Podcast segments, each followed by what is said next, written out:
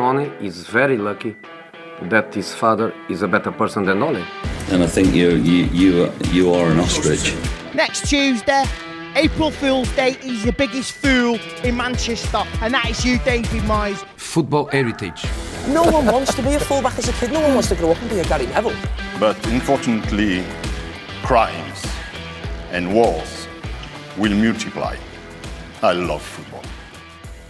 Hello, everybody. Welcome to another episode of the Baller Boys podcast. I'm your host, Vis, and today I have my two usual friends, uh, Rahul Hello, hello. and Kaiser. Hello. So, guys, it's been a long time since we um, released the previous pod. I think it's mainly because of the fact that a lot of these games have been being postponed, right? Because of Mm, that's the reason. And And yeah, that's the main because uh, we are busy. Yeah. yeah. Yeah. yeah, yeah. It's 'cause- because COVID, man, is taking over everything. Yeah. So yeah, that's we're gonna discuss that, and then usual our review section. So we're gonna cover teams like Liverpool, City, Chelsea, and Watford, and in our preview section, we'll be looking at the upcoming notable fixtures. So with that being said, um, at the time of recording. The Premier League are having a, a meeting to uh, debate whether or not they want to postpone the festive fixtures. So these fixtures are the ones that are happening after um, the uh, Boxing Day fixtures. And uh, yeah, as you all know, um, for those of you who don't know, about six matches were called off last weekend already. And um, the impact of COVID does really affect heavily in terms of not just direct you having COVID, but those who are in contact with people with COVID, those who are being forced to rush in uh, back from injury because there's no you know other players uh, available. Right, so Rahul, I'm going to go to you first. As a doctor yourself, uh, can you give me your like your im- your No thoughts on the impact of COVID itself? You know, in in football. Uh, I, I don't know. I don't know if me being a doctor adds any weight to it. just because I, I, I, Dr. I, Rahul. myself, I Talk about the am variants, bro. people- Talk about the variants. I myself am always asking people about what, what should I do and what should we do. So I don't think that that helps much. But I think more in listening to some of the ma- managers who have been a bit more forthcoming about these things. I think namely the two Germans, so Klopp and Tuchel, have been quite vocal about the impact of it. I think, I mean, there's uh, many aspects that have been affected, but besides the obvious ones, it's the fact that preparation, I think, especially the most busy period now, you know, what we traditionally see as the Christmas period as non stop football, every two to three days, you know, preparation as much as you can is really important. And this is scuppered and made almost, you know, uh, made, made negligible in the sense that you don't know what your squad is going to be up to about two hours before the game you know and if, when you're put in that position Tuchel was saying you know they asked for the game against Wolves to be postponed because they had consecutive positive tests over a few days. Then the you know that was rejected. So that means they all have to take a 3 hour coach journey up to Wolves. They have to sit in the team hotel together. They have to have dinner together. All the while instead of being focused on the game you're you're thinking about oh am I going to make the game? Is my next test going to Yeah. be positive? All these things are going through their head. And I think we don't really appreciate that this definitely takes away from some of the football we're watching, you know, and I think I think that's the case with the game yesterday as well. And it's not just the teams themselves, right? It's the fans traveling up to those um, stadiums. Yeah, definitely. I mean, the Aston Villa Burnley game, I think was that was the one that was called off literally one and a half or two hours before. Before the- so people yeah. have made all sorts of uh, traveling plans, and also there's just so much uncertainty, and it's not helped by the fact that the Premier League don't really have a proper guideline. Uh, they have had so much time. They, this COVID has been around for how long? They got past a certain point. They managed to start the season properly, and yet they don't have proper parameters as to what constitutes a postponed game. So now some teams are revealing who their COVID players are. Some have Yeah. less players. So actually, if you have like some of your key players, like two or three COVID, then you can maybe say like, oh, guys, maybe we should postpone because like we have a lower chance of winning that game or something. So it's just such a mess basically. And like Rahul says, at the time where the games are back to back, so And I think that's the thing, right? Is the transparency. I guess they don't reveal what the exact protocols are because they don't want to, for some reason, they don't want to reveal which players are missing through COVID and which players are missing through injuries. But then, then you're put in a position where technically, you know, players like Kovacic yesterday, players like Milner, players like Keita who are technically fit, You know, they, they don't Yeah. have an actual injury and full time training, but they shouldn't be playing 90 minute games. You know? yes, So when exactly. the call comes back about, you know, people are talking about, oh, but they're not really ill with COVID. It's not about that. It's about everything else. You know, and we if, if people are actually concerned about player safety, if the league is actually concerned about this, then Hmm. there has to be a bit more um, transparency. There has to be more sort of unity in the decisions that are made. For example, we, we still don't know how many Man United players were positive for COVID. yeah, we don't know how yeah. many There's nothing Brentford official. players Exactly. were positive. How come their games were called off? How come the Chelsea request was rejected? You know, That- yeah. so this, yeah. you know, and then we are going to talk a bit about the refereeing later. So all these type of things about, you know, we try to make the competition as fair and as equal, but it doesn't seem that way, lah. You know, over the past few weeks, which is a shame. Yeah, so I don't think it's gonna, you know, end anytime soon. I don't know how the league is gonna adapt. Um, as you said, their focus is on, you know, player safety, but I don't see it that way. Their focus is on generating as much revenue they can from their Yeah, streaming of the game. sure. So, so yeah, Yeah. okay. Enough of that. I think we'll move on to uh, review our first fixture, which happened just last night, uh, the Liverpool and Spurs game. So Spurs played Liverpool at home, and the final score was 2 2. A lot of drama into that game. I watched that game myself. Rahul, Kaiser, I'm sure you guys did too.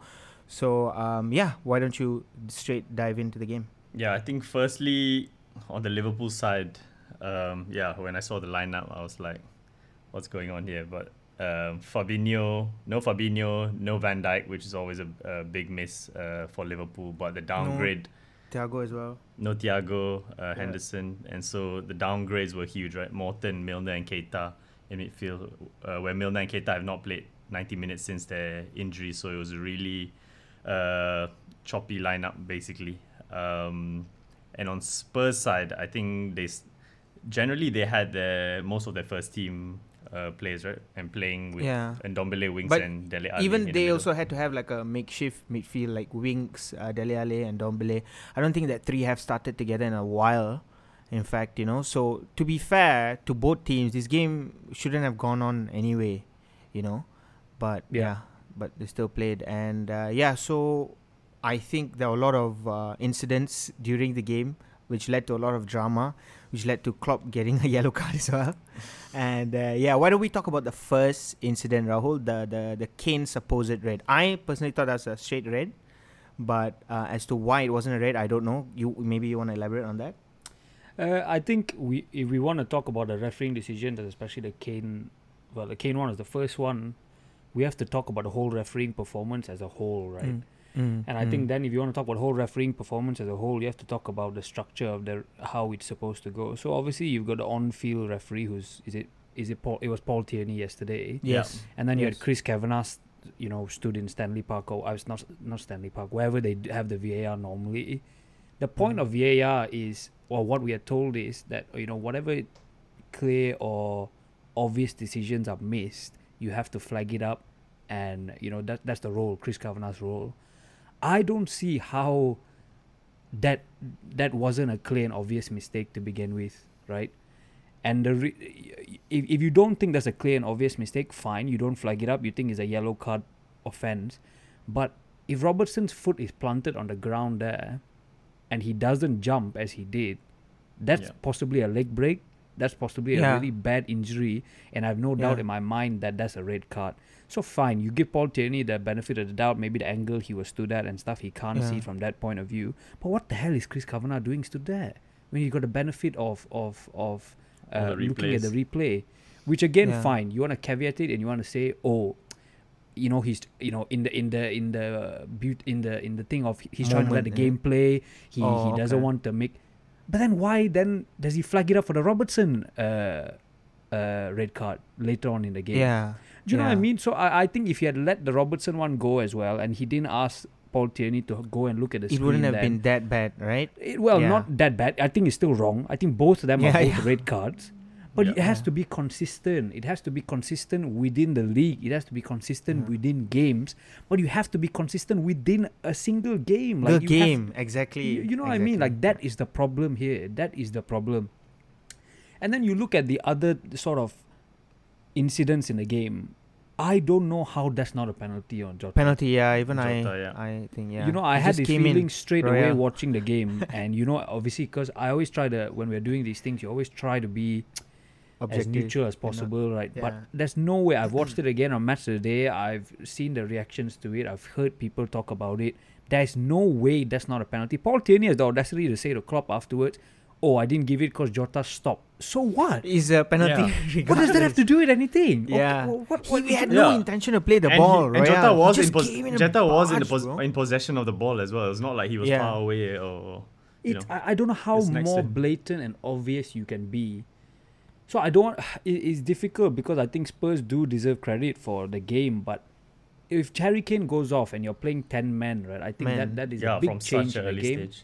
You Yeah, you let course. that go. That penalty goes in two one first half. That's a different game once again. So you know Uh-huh. that, that's what I mean about fair and you know making it a fair sort of league throughout. Everything has to be consistent. If not, you're taking away from from the result. And to emphasize about the con- lack of consistency, basically, uh, Emerson Royal did a similar foul later on, but even softer, like a soft push, and he gave it as a free kick. And that's when Klopp went berserk because like, how can Yeah. you give that as a free kick, and then the earlier one, which was so much more obvious, was not. Um, but Uh, penalty, right? yeah, but saying that, Matip also got away with a nudge on wings. It was edge of the box, could have been outside the box. Yeah. Um, Yeah. But that was could have. But that wasn't as bad up. as the Royal on Royal one. on Yeah, it was a lot Yeah. faster and stronger. You see, the thing is, right, the way I'm looking at it, right, last week's games, there were so many penalties, soft penalties given. And they would have had like a meeting and they would have thought, like, Mm. okay, look, we've given away too Reactionary, many soft penalties. Uh, let's go to the other end of the spectrum and the Mm. other extreme, you know, that which makes is why sense, they, yeah. which is stupid, if you ask me. Yeah. You're never going to find consistency like that, right? No. Yeah, no. so And that, and the reason I think is frustrating is because let's not be funny, right? If you're Liverpool, you're looking at it again. You're, you're probably looking at only two teams. It's probably City and then to a lesser extent Chelsea. And if you look at the context of both those two games, City. I mean, I, I don't fine. I don't think it would have made a difference to the result against Newcastle. But how is that not a penalty on Ryan Fraser as well? Yeah. That, yeah, What- like, exactly. what are you talking about? Like, the argument was that it was because Cancelo, Cancelo had came already away the got ball. So possession of the ball. So you So can barge so uh, you can into punch players. someone in a box, Yeah. even though he doesn't have the ball. doesn't It's not matter. fou- what, Yeah. what are you talking about? And then you look at it from the other point of view. Two weeks ago against Wolves, that's not a penalty. That's not a handball. Yeah, but City not- get the rub yeah. of the green that way, and they get a penalty. And Mm. I don't think. Uh, let, let's be clear. There's no sort of bias or anything against City. But when you don't have the consistency across games, across weeks, this is what happens. And sometimes, you know, teams either fare favorably or unfavorably, which takes away from the integrity of the results. You know, so it's very frustrating from that point of view. And yeah, okay, enough of that. Let's just talk about the game itself because I think it was one hell of a game. And yeah. Uh, yeah, so I thought Spurs played pretty well uh, to a certain extent. I think you know whenever they got the ball, they sort of made proper use of it, and they did have a bunch of chances. Which you know on a different day they could have scored maybe three goals. And yeah, just let's let's just talk about Spurs. You know, in general, Rahul. I think you know you've you've said that Conte has got this squad upping levels already and um, I thought the performances from uh, Winks, especially Dele Alli and Ndombele, I think the three of them played very, very well. And I just want to get your thoughts on that. Yeah, agreed. And I think a lot of the talk before, well, not before, but as Conte was coming into Spurs, his people, you know, Chelsea fans and Inter fans were saying, don't be surprised if there's some players who you sort of discounted who are the ones who make a difference. Uh, Sessegnon, I thought yesterday was really good in the sense that he kept Salah relatively quiet, he kept Trent relatively quiet, and those obviously two of the main, you know, two of many outlets, but two of the main outlets that Liverpool have attacking wise, and I think that's why Liverpool were actually quite limited in their their, their chances. But I think where Spurs really did well uh, was the midfield setup. You know, Winks, um, Ndombele and Dele were so good, not just on the ball, but I think they were much better in the Liverpool midfield every second ball. You know, and that's normally where Liverpool shine. Liverpool shine in the sense that if they don't win that first ball, that second ball is theirs, and that's how they spring all their attacks. Spurs didn't let them do it, and they flipped it the other way. They were so quick to the second balls, and they would just turn. Son and Kane, boom. The moment they see that turnover, they were through. And I, I think you're doing a disservice to Spurs by saying it could have been 3 0. Could have been more. That first 20 minutes, it could have been 3 0. Do you know what I mean? Yeah. Like, yeah, Yeah. Alisson saving us multiple times again. and uh, Yeah. yeah. they definitely dominated uh, our midfield. Not just, I mean, they bypassed the midfield a lot. Actually, they they um, intercepted usually when we misplaced a pass in midfield, and then they broke with uh, Kane and Son so easily and found so much space. Yeah, and Um, so effectively as well. Yeah. I mean, it, it sort of reminded me of the game against City where Spurs played City Mm. and how they were so, so whenever they got the ball, they made 100% use of it and, you know, managed to win 2 0. That one under Jose. Mm. You know, I, I remember that. With But uh, yeah, with Bergwijn, and I don't know why, but I don't think they can play like this every game. This, you know, they're playing a team uh, like Liverpool who's going to come at them, and they've survived and you know almost got the better of them. But like, yeah, um, how are they going to play the more conservative games? Like, how are they going to break teams down? I think we're still yet to see that. Yep. But even in early stages, we can see. Look at the amount of, look at the energy levels that you know that that Spurs are displaying now. Like you said, Rahul, they're winning the second balls, things like that. That comes down to you know your hard work, the grit, you know your fitness, of how you you know you can sustain that level of performance throughout the 90 minutes. And I and, I, and I'm quite interested to see how Spurs will be moving forward. Definitely, I think. But the only caveat, I mean, the hundred percent is a positive thing. The only caveat to say is that obviously Spurs haven't played in three weeks, which again, yeah, I guess you could say they might have been out of rhythm, but they've had a bit of a rest during a busy period. Yeah, they were the first wave, right, of COVID outbreak. Of course, well, so they had the Mhm. snow. It was it wasn't even COVID at Burnley. It was snow, right? It was weather. Oh, to yeah, begin true. Oh yeah, yeah, yeah. and then it was two two games for COVID. So I think that's that's one thing. Obviously, he's had more time on the training ground, which definitely you can see has made a difference. But the second caveat is I don't think they'll they'll face many teams who would have a weak as a weak midfield that Liverpool did yesterday and still try to play front foot. Even with ten men, Liverpool Mm. was still playing you know very front foot football and things. And I don't think you you'll get these type of opportunities against the bottom sort of 13 teams. The only team I can see them doing this kind of suicidal shit is Leeds, Leeds. and you know how that ends up, lah. You know. Yeah. So no, I mean there has to, you you have to look at it. The Liverpool midfield, at Tyler Morton, who's basically a child, and then Milner, who's just come back from injury. Now Keita and Milner should not play the 90 minutes, and you know Yeah. it was forced in that way. But looking at that, they took full advantage of it, and you can only play what's in front of you. So yeah, full credit to Mm. them. All right. Would you would you say this fixture uh, in itself like is it pivotal to the title race? Would you say? I know. I I mean, I'm just stirring the pot here, but do you think like this has given City the extra push? Like, okay, fine, these guys are dropping points, but let's just keep going. You think it's quite important that these points will drop here? Would you say? I, I don't know. It's hard to you know whether it's pivotal or not. I think you can only say at the end. But what I can say Mm. is that definitely over the past five six years, it's taken away what we used to call a good draw. You know, a good Mm. draw used to be things for in a Liverpool context. You go to Goodison Park, you go to Old Trafford, and you come away with a draw. You you're like, that's fantastic. Yes, that's a good draw. There's yeah. no such thing as a good draw now. There's no such Yeah. thing. And if you say there's no Mm. such thing as a good draw, then yesterday wasn't a good result. Maybe if you take into the context of you know the COVID submissions, The Yeah, line- the yeah. lineup and Spurs, all. All Could have been three, line four up and nil all. up. Yeah. maybe yeah, maybe you can say that was a good point in that context. But in terms of a title race, is important. Is important. Three points, you know, people say is is is not a lot, but I think when three becomes four, four becomes six, then Yeah, that- yeah. I And the mean, gap it has to like start look what happened to somewhere, Chelsea right? now. And I think Exactly. it's more it's more comparative as well. It's just because how well City have been doing, which we'll touch on later. Yeah, yeah. All right. So moving on to the next fixture, uh, I would like to talk about Chelsea against Wolves, Kaiser. So as we know, um, they've had what two wins in their last five uh, Premier League games, Chelsea, and they're Yeah. going through. I would say, maybe not terrible form. No, not great lah. Really not great. As opposed to how they started the season. Right now, they're looking quite bad. And yeah, they've dropped you know seven points to non-title challenges, and you know they drew against Wolves, drew against Everton, they lost to West Ham, and yeah, Kaiser, would you want to just highlight on this? Yeah, so definitely cause for concern. I think there's some um, very worrying form. Uh, some key players to highlight. I think Mount has been on fire, stepping up in the absence of their their strikers. Um, they just got Kante back uh, for the Wolves game, um, and after he returned, surprise, surprise, they get a clean sheet. First one in six EPL games.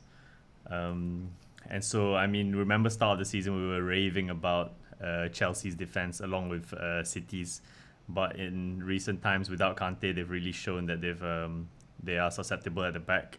Uh, another reason could be because Alonso is playing uh, instead of Chilwell, which some people say is more suspect defensively. Uh, they're having contract issues with Rudiger, Christensen, Azpi, Thiago Silva, all reaching their um, last uh, season Like in five centre contract. backs all at the same time. yeah, literally. And so apparently, yeah, there's some contract concerns there. I think because obviously everyone's asking for increased money at the same time, um, and so that's one side of the problem. But Lukaku as well, the big signing of the season, who we all, I think we all predicted that he would get um, top scorer. Yeah, but I, I. I said he wasn't worth the hundred million. I remember I wasn't so. yeah, was it's, quite negative. It's tough to say because he has had five, realistic, looking hindsight. he hindsight. You, you saw you saw his five week injury ankle injury coming. yeah, he doesn't have an ankle, bro. He has a canker. It's huge. Uh, yeah, so after the injury, he also had uh, COVID isolation he had to go through. So uh, it's tough to judge him uh, this season so far. But even before that, he had a sort of a goal drought before his injury. Yes. Um, and so, and they have missed him uh, largely. Their three home games they drew to Everton, Burnley United. They dominated it, but just couldn't um, finish off their chances. So Chances, yeah. I was wondering, you know, they have Werner, they have used Havertz, but should they have kept Abraham as another similar target man? You know, potentially. See, uh, more than Lukaku being a big miss, I mean, Chelsea have always been a team where, you know, defense has been their priority. And right now, they're not looking good defensively. I mean, I think Mendy has been saving their asses a few times already. Yeah. And um, yeah, I just want to understand, Kaiser. I don't know if you know exactly the answer to this, but why do you think their defense has been the way it is? Or you think it, they've just like sort of reverted to the mean and this is how they actually should be? Yeah, I think like I mentioned, yeah, Kante. No Kante, Yeah, no yes. Kante. I think is a big, big uh, Uh-huh. issue. Okay. Um, because I think the defense, apart from that, is reasonably settled. Uh, when Kante is around, I think he provides a big, big um, shield in front of them. Yeah. Yeah. So I like think having that two is really players. big. Yeah, basically, it's a cheat code like having Kante. Uh. Yeah, and I think for some reason I would say Chilwell was more effective offensively. Not to say Alonso is not, but I think Chilwell adds another dimension to you know Chelsea's game, m- mainly due to the fact because he's so pacey as well, and uh, he can risk going forward much more because he has the ability to you know sort of track back, which I don't think Mm. Alonso has. Yeah. So yeah, it, it it seems a bit weird right now, and yeah, you know they're also stricken with a lot of COVID cases as well, and it's just not going well. I would say for Chelsea in terms of I, I I've only just thought of this now, but like you know the fact that you just said should they have kept Abraham, I think there's Mhm. no other players in the squad who are similar to Lukaku. So the fact that you know when they were trying to fit Lukaku in, I think they were trying to not accommodate him, but they're trying to find a way to play to bring the best out of him, right? Your hundred million pound striker. Yeah. And then when he's injured, you don't have someone who can perform a similar role. So then you have to make do with that and play a different type of football. So I think there have been Mm. two sort of points in the season now where Thomas Tuchel has had to sort of change and adapt and try to get the best out of his squad. And you know, I think that's what we're seeing now. Like you know, they're falling short on either way. So then, then now again, the trouble is, oh, how do I get the team to play with Lukaku because he's coming back from injury? yeah. When I can't play that way when he's not in the team because there's no other player in the team who can do what he does. So I And think it's diff- is is diff- I don't know. I don't know if this is true. I don't know if this is what what is going on, but it's just a thought that came into my head when the rest of the squad is so different to Lukaku and the way they played last year with Havertz, Pulisic, you know, sort of playing false nine positions, interchangeable. So so it's definitely I mean it's a problem of their own making, but it's definitely something that has made Tomo Tuchel, Tomo, Thomas Tuchel's life more difficult, lah, you know, I think. New nickname. But yeah, I think we've discussed this chicken and egg issue whether they would create this many chances uh, because they're so fluid now, right? Without Lukaku, uh, but at the same time, yeah, then there's no finisher to Mm. to finish off the chances. fair, fair. But you know, to be to be real, I mean they they are title you know contenders and they can't you know afford to lose more points because Liverpool and City keep winning. If not Liverpool, City. I mean they're they're, they're the team we're going to talk about next.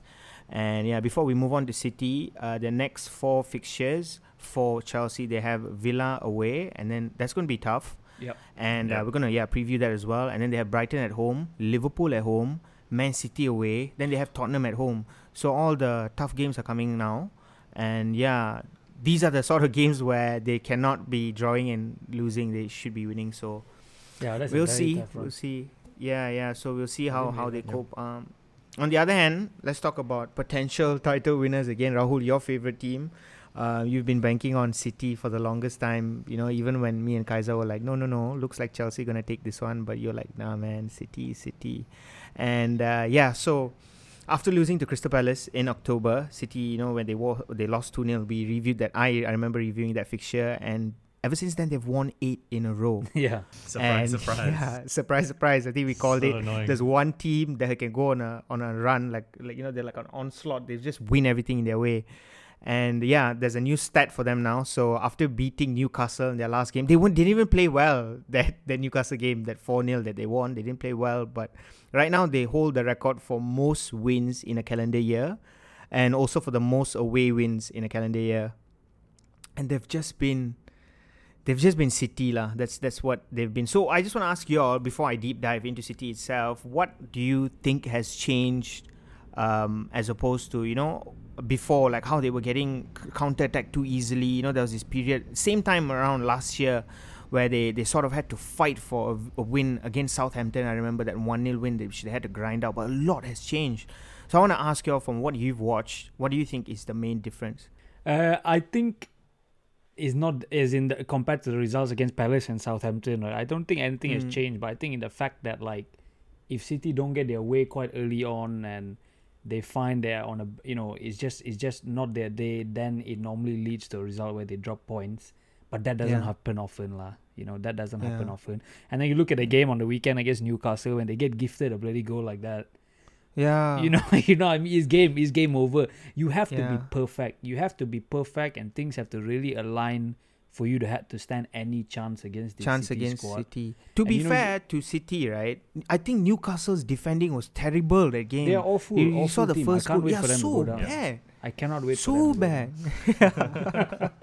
they are just awful team. You know, with the takeover and everything, even more. I just, I can't wait for them. billion, to ri- billion but pounds then to spend in still the right still i was just I, I didn't watch the game but i watched the highlights. I was like like the first thing i would say to any team going to city just don't make it easy. You know what i mean? They find things they just- easy anyway. Don't fucking make it easy. Like what uh, Yeah. it's so annoying. So Ciaran Clark The Ruben Dubravka Dias goal was the highlight for me. I think that was the the funniest goal out of the lot, yeah where the defenders, the centre back, just sort of let it bounce. The keeper Yeah, also let it bounce, and they were waiting for someone to head the so ball. you know. comical. So- bro, it, it really looked like like school football. Like that's something. I mean, they're like, don't let the ball bounce. You know, that's the first rule, right? yeah In defending, yeah. see we thing with city is you look at the squad you look at the the players that have been there and the experience they've got in absolutely destroying this league not once or twice but three times is always you know it's always i don't think it's much about what the opposition do in getting a result against them it's more about whether a city on uh, on it or not on that Yeah. day you know crystal palace and southampton were the anomalies it was one of those days where it just wasn't clicking. I don't think it's anything to do with their style of play. I don't think it's anything to do Yeah. with, uh, you know, uh, we thought at that time maybe it was sort of tactical tweaks where they weren't letting Rodri get on the ball as much. I don't think it was that. I think it was just one of those days where City were just off the boil. Because and it doesn't happen often. Like you said, eight in a row. They've scored twelve goals, considered zero in the last three games. That's bonkers, Yeah. man.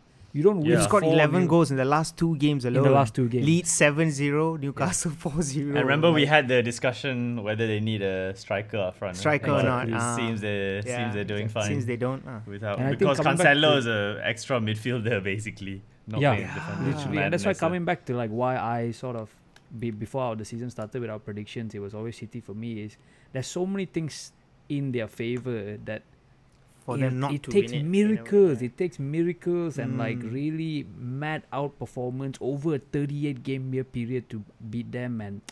The odds are just not there. As you know, Chelsea have got a brilliant squad, a good manager, and even then they find it difficult. Liverpool have got brilliant manager, maybe the squad is lacking, and that's when you see when Mm. you have to put Tyler Morton in number eight, then you, Yeah. you drop points. City Yeah. made three changes for that game, and ended up with a front four of Kevin De Bruyne, Raheem Sterling, Riyad Mahrez, and Gabriel Jesus. Are you joking? Make three That's changes their- to Liverpool yeah. front four and see what you end up with. Origi, bro. Minamino, Origi. yeah. Do you know what I mean? So this is Yeah, the level yeah. where we are, and like I think it's I don't know lah. Maybe it's because I'm a Liverpool fan. You you look at it from this point of view, so you find it hard to be complimentary of something which should happen. Do you see what I mean? It's the same thing Yeah. in Germany. Bayern Munich win the league. Why no one's rolling out the red carpet and applauding them because it it should be. You know, Yeah. it should Mm. be. That Yeah. should be the case. Um, so yeah, I'm not surprised at all. I'm not surprised. I think they'll come out of this Christmas period probably even further ahead than they are already. Mm, Um, yeah. and yeah, I think I think they will they will tie up another one lah at the end of the season probably. Yeah, I just want to highlight. Um, I think a key player for them right now uh, is Bernardo Silva, and uh, I don't know if we've if we've talked about him in the previous sports or not, but I don't think we like thoroughly spoke about his game.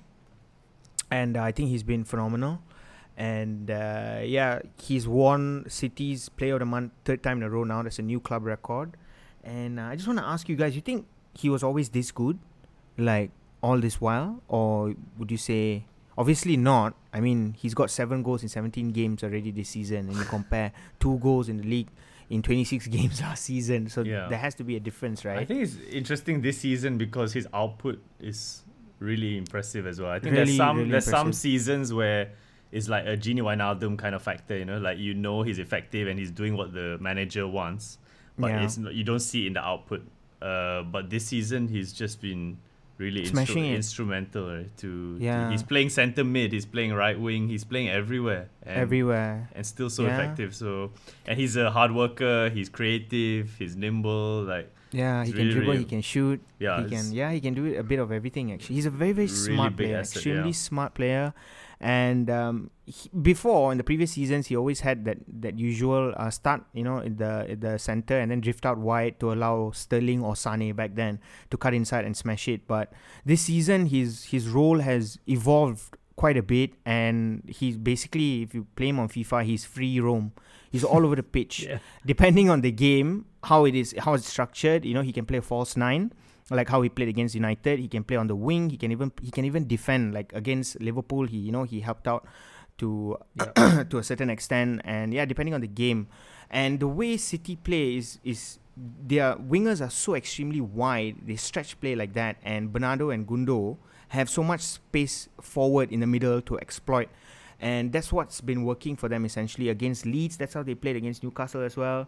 And yeah, he's just a smart player, and he's so good at timing his runs. That's another thing that Pep also always loves to highlight: is the fact that this these are he, his words. He doesn't like players in the box. He likes players arriving in the box, and Bernardo Silva is so good at that. We saw Gundogan doing that last season. Remember, he had this one spell where he was so good at doing that. And I think um, Bernardo has also benefited definitely from how Cancelo has been playing this season as well. You know, and yeah, everything seems to be going well for them. And uh, if you were to watch City's highlights against Leeds, not just the seven goals that they scored, but look at the the extended highlights of the goals that they actually missed. Some of their patterns of play were so so good. They're so fluid. They're so good at one thing. City, I would say, is so good at is if not, I think the best in the league is as soon as they win possession back, right, from like a tricky situation, they know how to control the game immediately. You know, it's on the feet. Everybody knows where everyone is, and it, they're so fluid in that sense when they when they turn in transition and and yeah, that's that's basically Yeah, what and I- City is all about. I think there is an advantage to not having a focal point also, like uh, Yeah. But uh, Bernardo, Foden, all these like can interchange players, and just interchange. confuse the hell out of the opposition. Exactly. It's so difficult to defend against that way, you know. and they're so tactically smart and all that. They can the way they rotate and everything. I think is a nightmare for Yeah. people to defend. and and they're pretty well drilled. It's obvious, you know. They're really like a machine that you know you, it keeps getting bet- better and better. And yeah, their next four fixtures are Leicester, then they play Brentford, Arsenal, Chelsea. And to be fair with you, with the form that the teams are in, I don't see them. I see them winning all these games, all these four games. You know, the the form they're running, unless something you know uh, bad happens with COVID or something, then maybe. But other than that, yeah, they're looking good. Uh, all right, guys. I think we haven't had a break yet, so we've spoken about three teams already. Let's just take a quick break, and we'll catch you with Watford.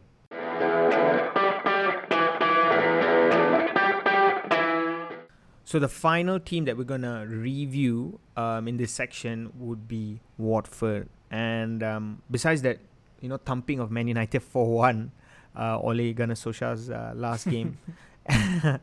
They've lost all four after that, and uh, yeah, they started positively, and uh, yeah, seven losses in nine games. So Rahul, I I, want to ask you, what has Ranieri done? What how has his impact been with Watford? What do you say?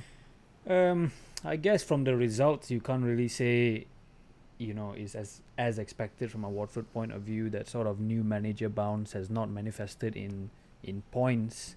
Um, like you said, in the last nine games, seven losses and two wins coming against Everton and United, but the rest of them have been against. I guess relatively strong opposition: Arsenal, Leicester, Chelsea, City. So then I guess the most disappointing part of that, and I think what Watford fans were holding up for, was a good performance against Brentford, which is the last game they played. Um, surprisingly, again, Ranieri changes up the midfield, so he doesn't start Louza, who played a really good, has been playing really well against Chelsea and City, alongside Cleverley and uh, Sissoko. And Kucka was really poor. I don't know if it, I mean it's uh, it's hard to just blame one player, but him together with the other two just weren't working. Passes were just not happening as they were previously. And this was evidenced by a really low pass completion rate. I think it was like 57% or something like that. Uh, Ngakia fills in at left back because Danny Rose isn't quite up there in terms of fitness, and Masina is coming back from injury. So I mean, he to be fair to Ranieri, he's had to chop and change the team. I like your notes sheet. here, with Masina injured and Rose just being shit. But uh, I remember, I remember in our Remember? preseason pod shitting on him as well. yeah. So, uh, at least I want to talk. I couldn't believe Ranieri started playing him back again. man. I was like, wow. The only So- person The who hypes him revival. up is Ben Foster on on on his YouTube. on his YouTube. Absolute legend. Yeah, I saw everyone. Uh, this guy's a top guy. He's an absolute legend. Top geezer. Fucking gets battered by Liverpool 5 and He's like, Mo Salah, what a player. What a legend, yeah. just got fucked 5 He's just I've got his elite. signed jersey right here, up for grabs. Leave a comment down below. Follow me on Instagram. the Instagram. running keeper. Like and Fucking subscribe. Concentrate on your football. Stop your YouTube channel. Um, but no, I think, I mean, to be fair, I think Foster has been the better keeper out of him and Bachmann. So again, that's a loss that he's been injured with his groin problem. Uh, I mean, we almost forgot about Sarr being injured with, you know, Emmanuel Dennis and Josh King scoring a few goals here and there. But I think the, the problem isn't probably in their attack, it's more in their defense. Mm. Tross Kong seems to be making mistakes here and there. I think in against Leicester, he was responsible for one of the goals. He gave away the penalty against Brentford to make it 2 1 to Mm. them. So I think, you know, he, he does have a hard job, no doubt. But I think they really need some results and they really need some actual points on the board. If not, it's looking pretty bleak. Um, Yeah. You know, I think from a positive point of view, I think we can talk about Emmanuel Dennis. Um, Yeah. you know, he's guy. really found a bit of form under Ranieri. Two goals in his first eight games, and then now he's got five in the next five. Uh, five in the next eight. You know, the, the Eight, eight just yeah. gone, which is pretty impressive for, uh, you know, a, a team who's in what 18th or 19th position. The only problem with that is, we like to talk about stats a bit on the pod, and you know his numbers aren't great. And normally, you know, we make exception for these kind of things. You know, players like Vardy, players like Son, who are elite Son. finishers, we think fine, maybe Yeah. this can carry on. Every season, Exactly, but for overperform, someone yeah. like Emmanuel Dennis, I think this is more akin to maybe a Benrahma rather than a you know a Son or Vardy. I think the, the numbers will drop off. So when you're taking away a team that keeps on conceding loads of goals, keeps on having to chop and change their defensive personnel, and then you take away like the one bright spot in Emmanuel Dennis. So even if he carries on his con- you know goal scoring form, there's a bit of confusion about whether he goes to Afcon or not. Afcon or not? Yeah. Yeah. Like I think for this for the smaller teams, you mentioned the defense, right? I think we see this. Uh, we saw this with Sheffield United when they went down. They lost their two centre back pairings. I mean, it can Mm. really affect these uh, bottom half teams, you know, who don't have the strength in depth like the other teams do. And at Leeds this season, you see how much they've fallen when they've uh, lost their two centre back pairings. They've as well. So I- fallen, bro. Fallen Yeah. hard, man. and, And I think leaking so much. Pe- people always say that attacking, well, scoring goals is harder in the Premier League than anywhere else. So if you're getting limited chances to Mm. score goals, but then your defense is not doing their job, then I think it makes life very difficult. Mhm. So again, I mean, I said Watford were going to go down, so I'm hoping it'll happen as well. lah, you know, it's just for my own credibility. Together with Norwich. lah. but uh, I think they were pretty unlucky in terms of the way this whole COVID situation is falling, you know, falling in place. They've had their, you know, obviously they played a Brentford game and lost. Then on paper it should have been Burnley and Palace next. I think both of those have been postponed now. So then now with those two games out of the way, they play Wolves, possibly West Ham, and then Leicester. How many points do you see them taking from those three? I don't know. Even in the most optimistic, maybe three, maybe four. Is that good enough? You know, when they could have possibly been looking at six against Burnley and Crystal Palace. So he's got a tough job, lah, I think. You know, Watford have a tough job, and um, they they probably will struggle, especially as you know the, this this busy period and COVID on top of that. All right, I think that pretty much wraps up our review segment. So we'll catch you in our preview section where we'll discuss Villa Chelsea, City Arsenal, and Chelsea against Liverpool. Catch you in the next segment. All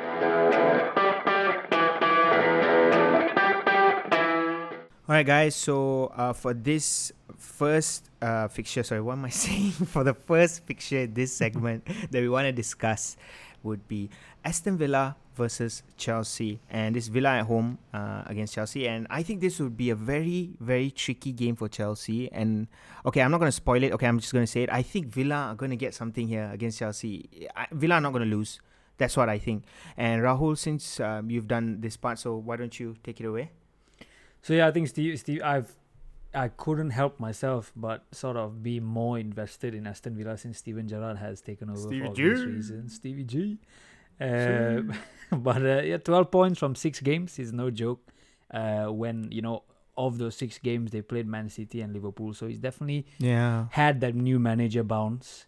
Uh, I guess two ways to look at it. The more optimistic of Villa fans will say that he's really, you know, the tactics and he's sort of milking more out of the players. But I think you could also look at it from a more realistic point of view and just say Dean Smith maybe wasn't getting the best out of these players because that's a, it is a strong squad. that It was invested in pretty significantly over the last Yes. two seasons. So maybe he's Yes. just getting Yeah. the players to play at where they should The be. Grealish Either money. way, either way, this is a positive right? Um, but you know, we look at players like Marvelous Nakamba, who was you know, speaking of Villa fans, like they used to hate him. He's been one of their better players since Steven Gerrard's come in.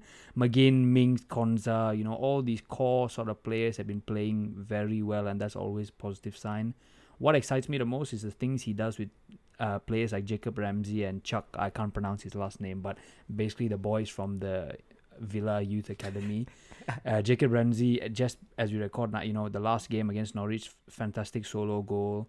Uh, Steven Gerrard has been a big admirer of him even before his Villa days. So, um, you know, And he's exciting a- times.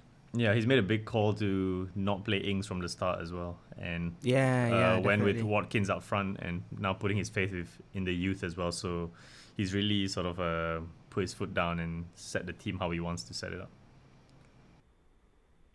So I then think with all- Chelsea, yeah, sorry. Sorry, no, no, continue. go on. I was just going to say all positive signs for sure. Yeah, for Villa, I think they they look they're definitely looking the stronger team heading into this fixture. With you know Chelsea, we, we covered it earlier.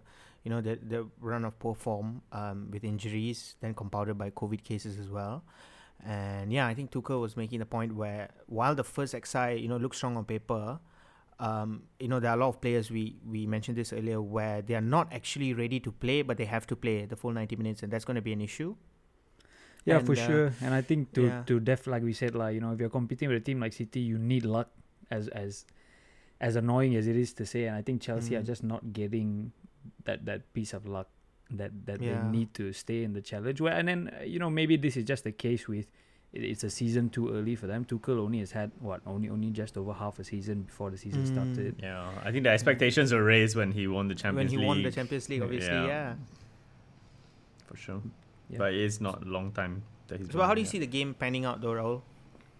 Uh, I think similar to what you said, I think Villa will pose a problem that Chelsea have struggled with, just like how Wolves did yesterday. Mm. Um, yeah, possibly. I think Steven Gerrard will look in all these games. So if you look at the City game and Liverpool game, it was more about him just saying, "Let's not make it easy for them. Let's not concede." And then if we nick a goal here and there, that's fantastic. So I think something like a nil-nil again would be very possible. Um, Thomas Tuchel's got a week to prepare for the game, but he doesn't know who the hell his squad is going to be. He doesn't know how many positive tests are going to come up here and there. To be fair, Villa have had a few positive tests in the camp as well, and that's why their game Okay. against Burnley was called off. So it's hard to make predictions at this point because we don't know what the starting 11s of either the team are going to be. But in all, in an ideal world, I think if both teams can put out a strong 11, it'll still be a very tight game. ah. I think just the Yeah. way the form has been for both of them. Fair, fair. So the next fixture I want to talk about is uh, City at home to Leicester, and um, yeah, Leicester are one of the teams where they're just not having it this season. Nothing is going right for them in terms of injuries, uh, COVID uh, cases, and everything. Uh, they've been on a definite poor run of form. Uh, they've got seven points out of a possible twenty-one, and uh, yeah, out of their last seven games. And Oh the teams they're just losing to are usually teams which sort of they beat usually Leicester you know they're able to beat and like they've lost to Arsenal they've lost to Chelsea they lost to Villa and then losing dropping points drawing to Leeds drawing to Southampton. And yeah I don't see it going any other way uh, against City. Maybe like you said Rahul you need to be perfect and City have not have to be on their day. And I think the one bright light for Leicester is uh, Patson Daka. I think he played extremely well uh, in that 4-0 win against Newcastle which was their last game. So they won lah their last game but then again, it's Newcastle. Newcastle are so shit. so going into this game, I think City are going to win it comfortably. That's that's how I see it happening.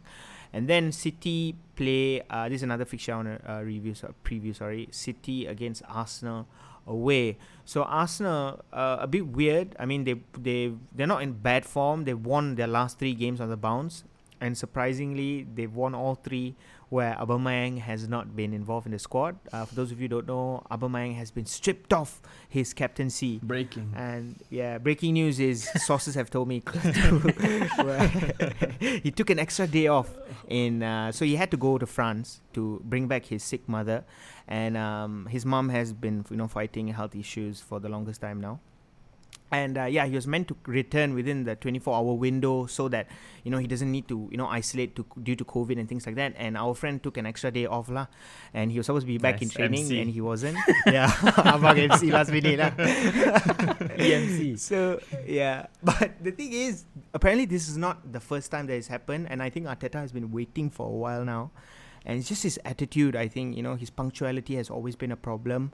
Uh, I read a few articles which mentioned that uh, Tuchel had the same problem with him back in Dortmund, uh, where you know training supposed to start eleven minutes, uh, he will tell Aubameyang, oh, it starts at ten forty-five, and still he'll be late, know, by four five minutes or so. Wow. But the difference is at Malaysian, Dortmund he was never going to be he was never going to be I'm on the way bro I'm on the way but I asked exactly. so so yeah but in Dortmund he wasn't going to be the captain. He had Arsenal. He is the captain and uh, uh, was sorry. And yeah he's not leading by example. And yeah leaving him out I think has been a big step for Arteta and uh, yeah it's it's it's sort of worked out in his favor I think you know there's more trust in the youth players I don't think it's fair to the other players you know when they see like what the hell my captain is not coming on time what the hell should I be coming Yeah. on time Yeah. know? But Exactly. yeah, players like uh, ESR, Saka, you know, Lacazette, uh, these are the players that we said if they're going to play well on their day, Arsenal are going to play well. But you know, they're young players. There might be days where they're not going to have, you know, they're not going to be able to impose themselves. And um, I think that's what's going to happen against City. We've seen it against the big games, lah. Um, before they lost to City, they've lost to Liverpool and even United. You know, I mean, that performance against United was so lackluster and Yeah. and I don't know why when it comes to that that big games, I don't see I don't Arsenal. I'm not confident. They're not the same Arsenal as they were last season. And yeah, I see that uh, going City's way as well. So the final fixture. Okay, sorry guys, I, I forgot to ask you. What are your thoughts on it? Do you all disagree with me or? No, no. I I, think I think that's all right. He's done really well, Yeah. but it's definitely a step too far for City. And they don't have to be. I think they're looking for top four. They just need to beat the other teams. They don't need to And beat if- the big, Yeah. you know. Yeah, they're fourth Fair now. enough. And based on your City review session, I don't see anyone Yeah. uh, putting up problems to Yeah, them exactly. anytime soon. Yeah, unless COVID cases go crazy lah for them or something. Yeah, anything can happen. Yeah, literally. The ball, the ball is round. Okay, so the the the final love fixture this that we game. the final fixture we want to preview is Chelsea at home to uh, against Liverpool. yeah, And uh, yeah, this is a reverse fixture. So Kaiser, why don't we what should, should we talk about this? I mean, if it goes through, I think it's on second or second Jan. Uh, Jan, for now, yeah. yeah. The following week. the following week. Yeah, so the two title challengers, even though City look like they are, I mean, to be fair, they're only three points ahead of Liverpool, and Liverpool are three points ahead of Chelsea, so it is still quite tight uh, up there. So, I mean, the previous game, the reverse game, it was full of drama. The James uh, handball on the line got a red card, and at that time, Chelsea's defense was elite, and they just sat back and managed to absorb all the pressure that Liverpool were giving, and so that felt like two drop points uh, for Liverpool at that time. And so now, considering Chelsea's more poorer run of form, Liverpool before the Spurs game was having a great uh, winning streak as well. Uh, and so, uh, like you said, it's so much up in the air, right? With the COVID cases uh, and all that, it's so hard to predict what will happen. But Lukaku could return, uh, but he did a sub appearance recently and did not look anywhere near. Time for Kaiser to Shit on Lukaku. his weekly Yeah. shit on I can't Lukaku. do it. it's been too long. so yeah, hopefully that won't bite me in the back. But I do not expect. I, I hope Lukaku plays and just plays like shit lah, basically. Hopefully we have Van Dijk back, but Mane, Salah, Keita. I mean, the Afcon is expected to start January 9th, but it'll be crazy if it goes through, to be honest, and continues. Uh, but regardless, Mane, Mane, Salah, and Keita should be there, so that that's a big boost. All right, guys, I think that pretty much wraps up that segment, and we're going to finish off this podcast with our score predictor. So, um, right now we have Rahul in third place with six points, and then we have Kaiser in second uh, with 10 points, and then we have yours truly in 12 points, uh, leading the pack. So, uh, let's talk about the four fixtures that we want to predict. Uh, predict. Yeah. So, the first one.